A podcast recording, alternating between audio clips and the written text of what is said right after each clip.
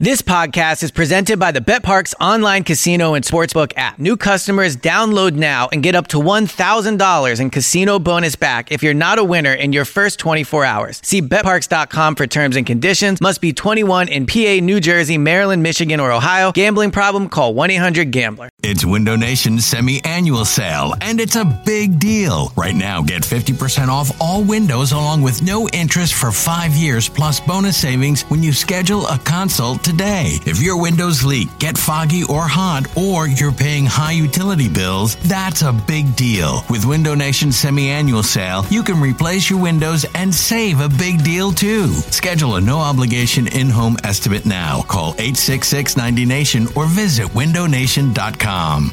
This episode is brought to you by Progressive Insurance. Whether you love true crime or comedy, celebrity interviews or news, you call the shots on what's in your podcast queue. And guess what? Now you can call them on your auto insurance too with the Name Your Price tool from Progressive. It works just the way it sounds. You tell Progressive how much you want to pay for car insurance, and they'll show you coverage options that fit your budget. Get your quote today at progressive.com to join the over 28 million drivers who trust Progressive. Progressive Casualty Insurance Company and Affiliates. Price and coverage match limited by state law. Listen, listen, listen,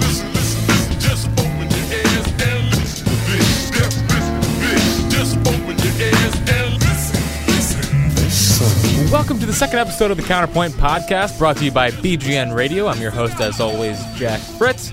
On the first episode of the Counterpoint Podcast, we discussed important, hard hitting Eagle subjects like calling Alshon Jeffery Alshon and not Al. Hear all of our episodes on BGNradio.com or search them on iTunes at BGN Radio. On today's episode, we'll discuss LeGarrette Blunt's weight clause. I'll give you the hashtag 100 take of the week, and we'll break down why Jimmy Kempski will be a dumpster fire in 2017. But first, we start off with Dorial Green Beckham being cut this week. Oh man, Dorial Green Beckham. I tell you what, uh, probably one of the bigger wastes of God's gifts than I can ever remember. Dorial Green Beckham, the former number one overall recruit in high school, a beastly six five, has four four speed, but it was also the smallest six four receiver I've ever seen in my entire life. Watching this guy on a week to week basis was one of the more frustrating uh, uh, Eagles memories I can remember. He's one of the more frustrating Eagles I can remember, uh, and he got cut this week. I remember. I remember after the Colts game in oh, the Colts preseason game. I think it was week three of last year when he they threw a fade route to him. Bradford and the fade and the touchdown. No chance there. Dorial Green Beckham is the man who makes the catch. One thing, one thing Green Beckham has is tremendous size. He was one of the great basketball recruits in the state of Missouri. I thought he was going to be absolute steal. Dennis Kelly for for for Dorial Green Beckham. What a steal that was! And I I will we're, we're in the trust tree. We talked about it last week. This whole uh, this whole podcast is the trust tree, and I bought into the DGB. I definitely did because because I I just couldn't understand how a guy that talented could not figure it out. And I'm sure a lot of you out there were with me.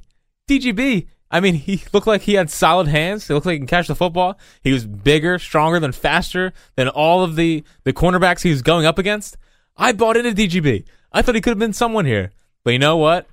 It didn't work out. They brought in more talent, and there's no need to really keep him around. He was a bad influence.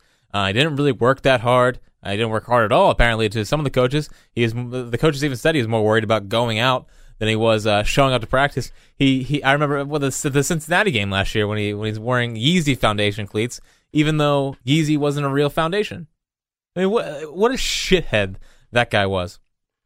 And I want I want to keep it real for for a second here, and I, I'm going to bring my voice down a little bit, just so I know that just so you, that you know that I'm about to get really serious on this podcast. Just want to remind all the Wentz haters out there you on draft Twitter, you Cowboys fans, you Giants fans, you Redskins fans, I want you to look at me in the eyes. Hey, look at me. And I don't know if I plan on doing this this look at me thing every week, but I feel like it's really important because I want you to understand something.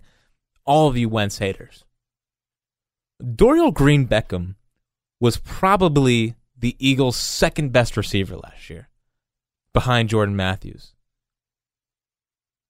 our second best receiver. Now, if you want to, if you want to call Zach Ertz a, a receiver, go ahead. He is more of a receiver than he is a tight end. But the overall point is this: that trash, that human garbage can, Dorial Green Beckham, was probably our second best receiver last year, and Carson Wentz still did pretty phenomenal things for a rookie quarterback coming from Division One AA. So while you're all talking shit just want to remind you that instead of DGB out there, it's going to be Alshon Jeffery. Instead of DGB weekly going up against a 5'10 corner and the 5'10 corner batting the ball down, that's going to be Alshon Jeffery. DGB, the deep threat, that's Torrey Smith. Jordan Matthews, remember how he was our best receiver last season? He's our number three receiver out of the slot. We have actual outside receivers this year. So get all of your shitty Wentz takes out now, because guess what? By the time November and January rolls around next year, those takes are going to look like shit. Don't rewind this podcast if he turns out to have a bad season. But right now, I just want to remind you that DGB was our second best receiver last year. Just a simple reminder, because that is coming to an end once we take the field in Washington. And on a side to, uh, side a sidebar, if we lose to Washington again, I'm gonna lose my shit. I- We can't lose the Redskins six times in a row. I can't lose in that stadium. That place is a dumpster. I hate FedEx Field. I won't ever go there again. I went last year to the game. That place is is a garbage can. I would I was sitting behind the poles, but what do they call them? Pillars. I was sitting behind pillars at a football stadium, and I couldn't see half the field. How do you build a stadium like that? We cannot lose six straight to the Redskins. I won't stand for it. And yes, I did just say we. And that's important if this is the first time you're listening to the Counterpoint podcast because I say we because the Eagles are a family. They're part of us. We care a lot about the Eagles. And they should care a lot about us and our opinions. Just kidding. Go win football games. That's all we care about.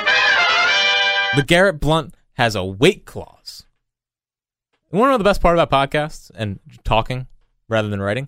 Is you don't have to worry about spelling LeGarrette Blunt a hundred times. Because it's ridiculous. Is the A come after L? It's a very, it's a, it's a low key, really, really tricky, tough name to spell. But nonetheless, LeGarrette Blunt has a weight clause, which I don't know how to feel about weight clauses. Because on one hand, it's like, wow, that's freaking dope, man. You can just you can just show up, lose some weight, and get fifty thousand dollars real quick. And on the other hand, it's like, why can't that happen to me? Like uh, on, on the other hand, it's like, dude, just don't be uh, don't be a, a fat ass for for two weeks, lose like ten pounds, and boom, here's fifty grand. That's ridiculous. That's ridiculous to me. Like if WIP came to me and said, "Hey, uh, lose like ten pounds, and we'll give you a dollar raise," I wouldn't eat for a week. I'd rather just not hear about weight clauses because I think it's just I think it's just disgusting that all these guys have to do is not is just is just don't be fat. Just don't eat and keep your regular workout regimen. You know, don't eat as much. Don't go to McDonald's for the second time of the day. And and, and like all I gotta do is do that. And all of a sudden here's fifty thousand dollars. Fifty thousand dollars is more than a lot of people make in a year. And hey, more than the troops make, more than your teachers make. All for two weeks of just getting in shape. You know what I love to see? I love to see someone tell Andy Reid that he had a weight clause. The the guy that had fat fast food Fridays. Go tell that guy that he has a weight clause. I think he'd punch you in the throat. Being honest with you, Andy Reid would not be a happy man. You'd see that you'd see that face of his turn red, and then he'd look even more like a tomato. And my my my, my way too deep thought on this. I don't really get deep thoughts because I'm a very uh I'm a very on the surface guy. I don't really get too deep into things because then it's you know it's just not worth it. Not worth it for me. So I don't really get too deep into things. But my deep thought here, and this might be like a little too deep, is I'm wondering if the Eagles think Blunt's even fat or if they want to have control over him. Because the stigma about New England Patriots leaving New England is that they're just not as good anywhere else and they're going to get a payday somewhere else. And I think they, and I know Legarrette doesn't have a great background of, of being the hardest worker. So I wonder if they want him, they just want to have control over him so that he you know, shows up the camp in shape, kind of thing. But I also kind of don't think that's the case because he's on a one year deal. If he was on a three year deal of like twenty some million, I would think that the, that they're they're trying to get control over him. But the fact that he's on a one year deal, um, although he's coming off two Super Bowls, so it's like, does he really care? I want I do wonder if there's a little bit of is LeGarrette Blunt even fat, or they, do they just want control over him, kind of thing. But still, the weight clause, I I I don't like the weight clause. So it's it's a slap in the face. It's, it's like to, it's a slap in the face to, to the common man, where it's like, hey, don't be a fat shit for two weeks, and here's fifty thousand dollars. I think that's so. I just think it's really annoying, and I know it's not something that a lot of people get worked up over, but it's like I just don't want to hear about it. If you hear that he's on needs a weight clause or whatever, like like Eddie Lacy, he could make like two hundred thousand dollars if he's just under two hundred and forty pounds or something. Like what is that? Ah, man. And these people are complaining about max contracts in the NBA. Well, these guys have weight clauses where if you don't eat like shit for two weeks, you can get fifty thousand dollars. That uh, yeah, doesn't do it for me. I'd rather just not hear about it. Unfortunately, the Eagles did not release a hype video this le- this week, which is super disappointing because I thought they listened to the podcast and I thought, I thought they'd be like, hey, you know, we'll throw a Jack a bone, we'll throw him a nice little uh, hype video to, to discuss in the podcast, but it didn't happen. And uh, you know, next week, Eagles, I know you, I know you listen to the podcast, I know you're big fan, so just throw one together for me. Let me critique it, let me break it down because I, I feel lost without it.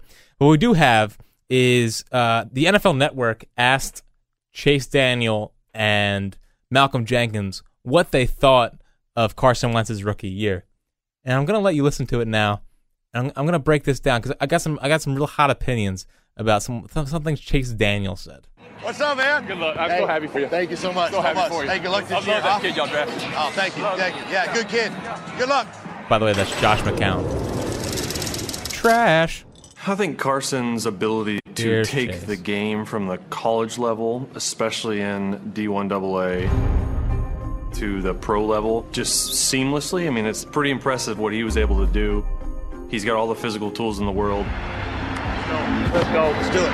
He is very smart, both on and off the field, and it showed. I mean, he, he played really well. Wentz takes the snap. He steps up. He's firing for the end zone. Caught! Touchdown! Damn it. The first NFL touchdown pass by Carson Wentz. What a start! he really was able to just focus on football. And I think his daily approach Malcolm. was that of a veteran. Nobody had to teach him. He was there early, leaving late. He prepares, cuts out all distractions off of the field. All he did was go to work every day and make it work. Put it out there, Wentzy! Oh, thanks, drunk guy. I knew he could throw the ball. I knew he was smart. The biggest thing that surprised me about Carson Wentz was his ability to create plays. When things were breaking down around him, he just started to make his own stuff happen. And it became the Carson Wentz show.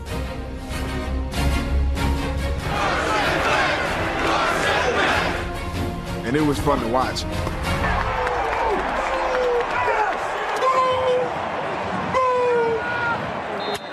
Are you a robot? You're playing Madden out there. What was the best throw in your opinion? Here we go. Oh, man.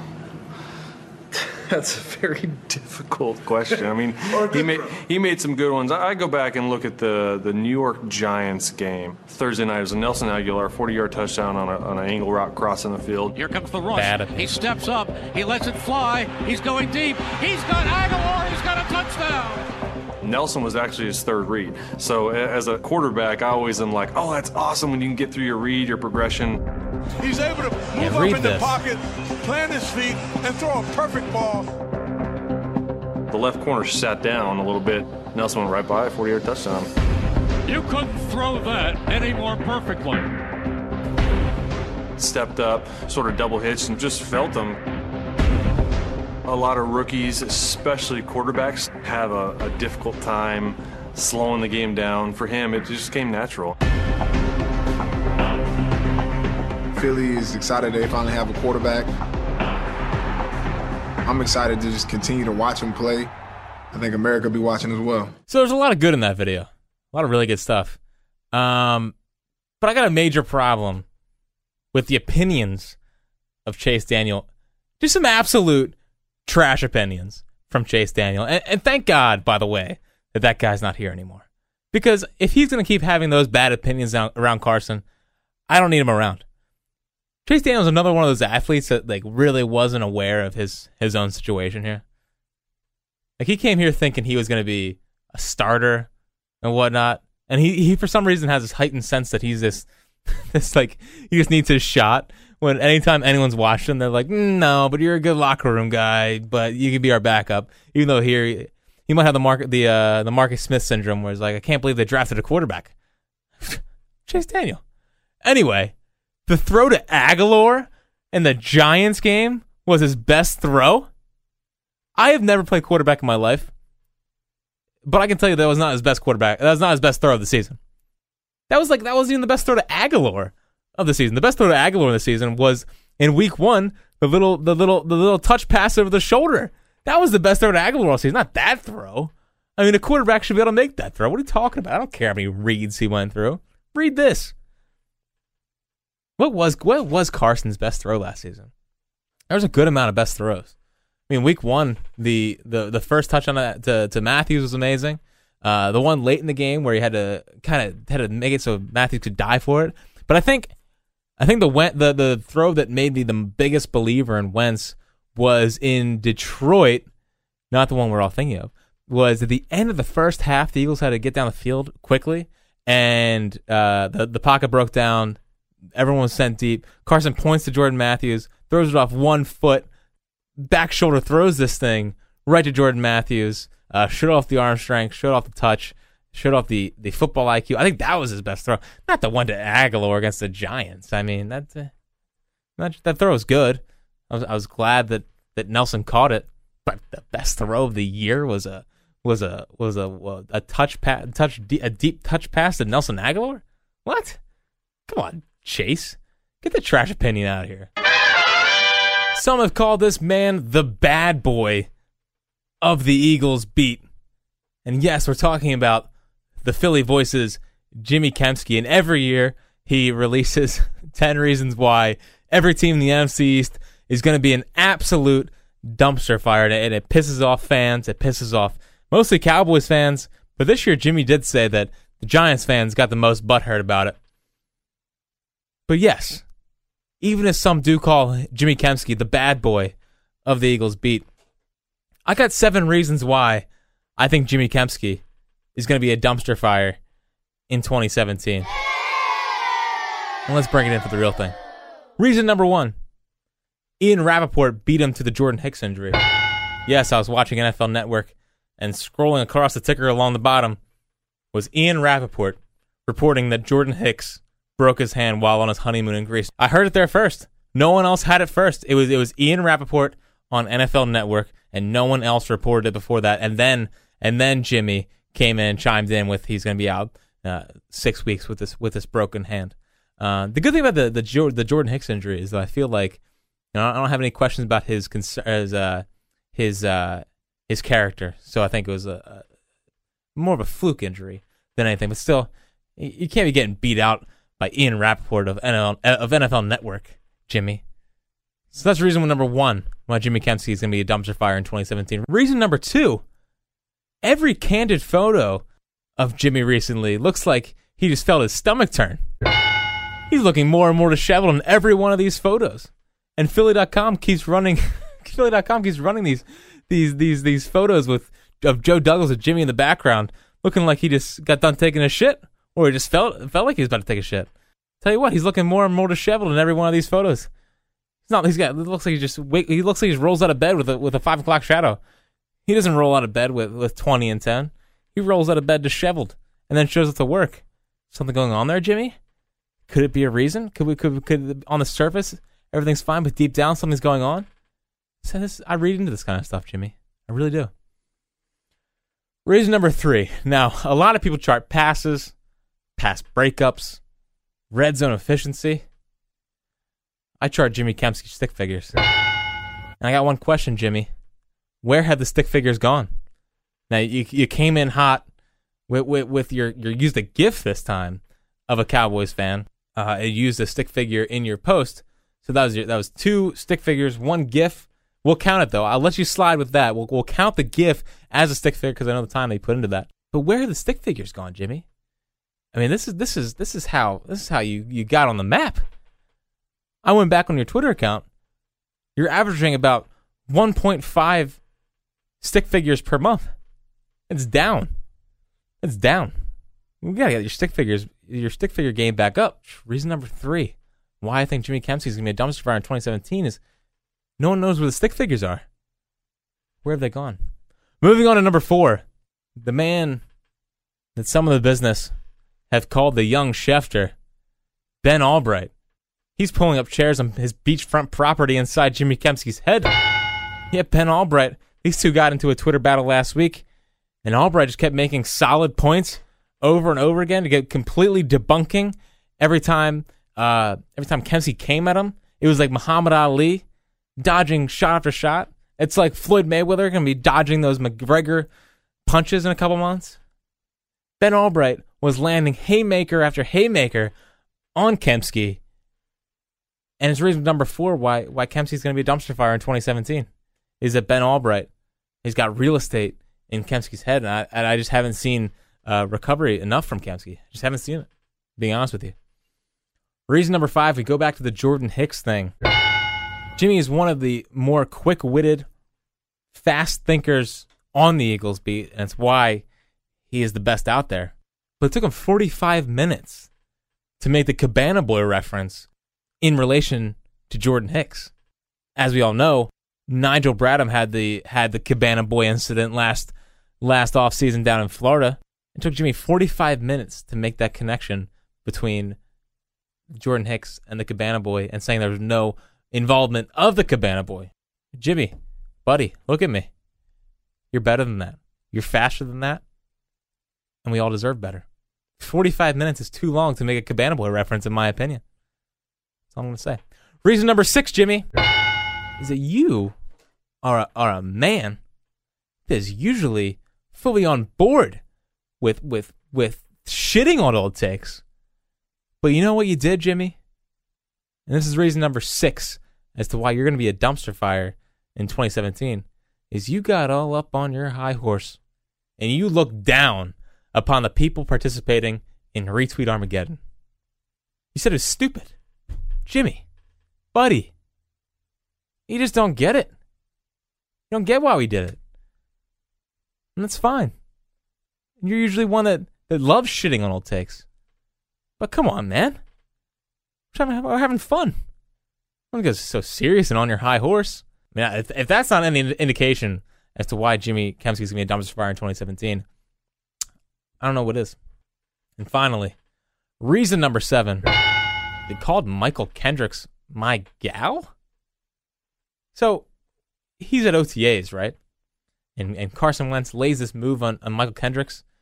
He calls he said he said on my on my gal Mychal Kendricks. So now so now Jimmy, we can't even rely on Jimmy for for for practice takes.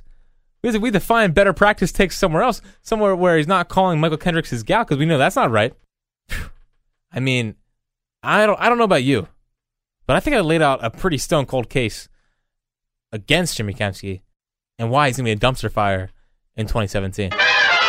And finally, this week we have the hashtag 100 take of the week, and luckily for all of us, he who shall not be named is not on the hashtag 100 take of the week this week, even though he was on it last week. He who shall not be named actually had a really good week this week. He had he had a lot of good opinions. Scrolling through his Twitter account, I agreed with all of them, and he did not say that Nelson Agholor had a better camp than than Alshon Jeffery. so thank God for that. But who is on the hashtag 100 take of the week this week is John John Machada. I was gonna say Machota. It sounded weird. I'm gonna say Machada, but it's not Machada. John Makata. Makata. John Makata. I'm gonna say that. That sounds about right. Anyway, he covers the Cowboys for the Dallas News, right? So, of course, this take is just it's just it's just got Cowboys slobber all over it. That disgusting cowboy muck. This muck, this rat all over it. And just and just listen to this take because it is so absurd and it is so it's just so stupid and it's it's very representative of a guy who covers the Cowboys and who was probably a Cowboys fan growing up. It's it's that stupid. So, and I'm sure you've seen it. But base salary for upcoming season: Steph Curry, 34.6 million; Blake Griffin, 29.7 million; Mike Conley, 28.5 million; Dak Prescott, 540,000. Oh my God! Oh, John, what a what a phenomenal point! Oh, such a good point, John. That's really way to use Twitter, man. Let what? th- th- Sweet. Way to get your way to get your 1100 retweets. This was such a ploy to get retweets. And if you retweeted this, just go take a bath. Because this is embarrassing. If this is a serious, if you're seriously, if you're like, I feel like the same people that retweeted this are the same people that retweet Skip Bayless as an actual sports analyst. Because this point is when you look at it on the surface, it's like, wow, that's actually not a bad. But but then once you think about it for 30 seconds, and you're like, oh wait, Dak Prescott. First off, are we sure Dak Prescott's good? Because I'm not, and I know that sounds very Eagles fan of me, but I am fully prepared to die on a Dak Prescott actually sucks hill. And I think if you switch Dak Prescott and Carson Wentz, the Eagles will be way worse off, and the Cowboys would be on a way higher trajectory. But that's nevertheless, and don't find that audio in eight months.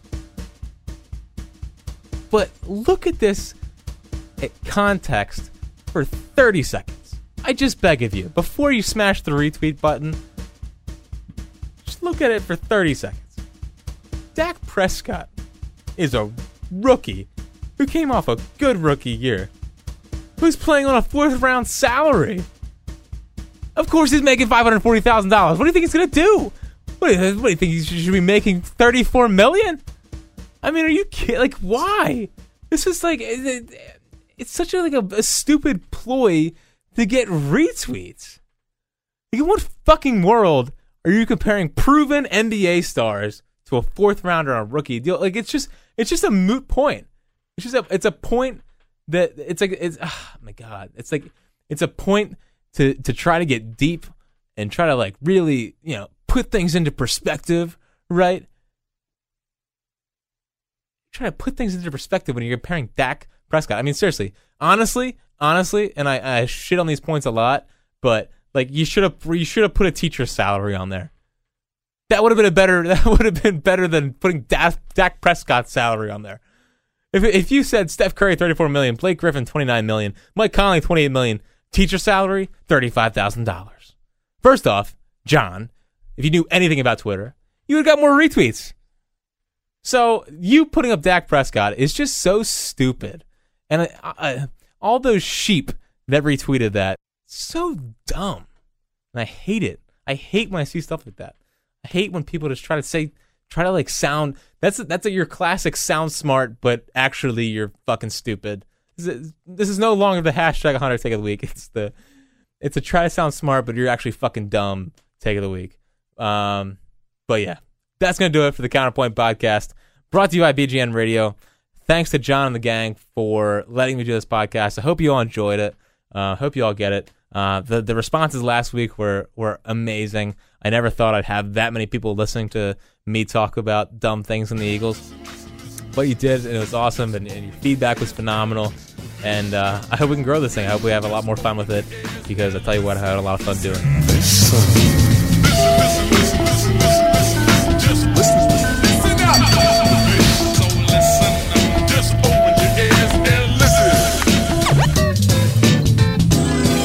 What, your second record, and it's a song you wrote? Uh, yes, I write most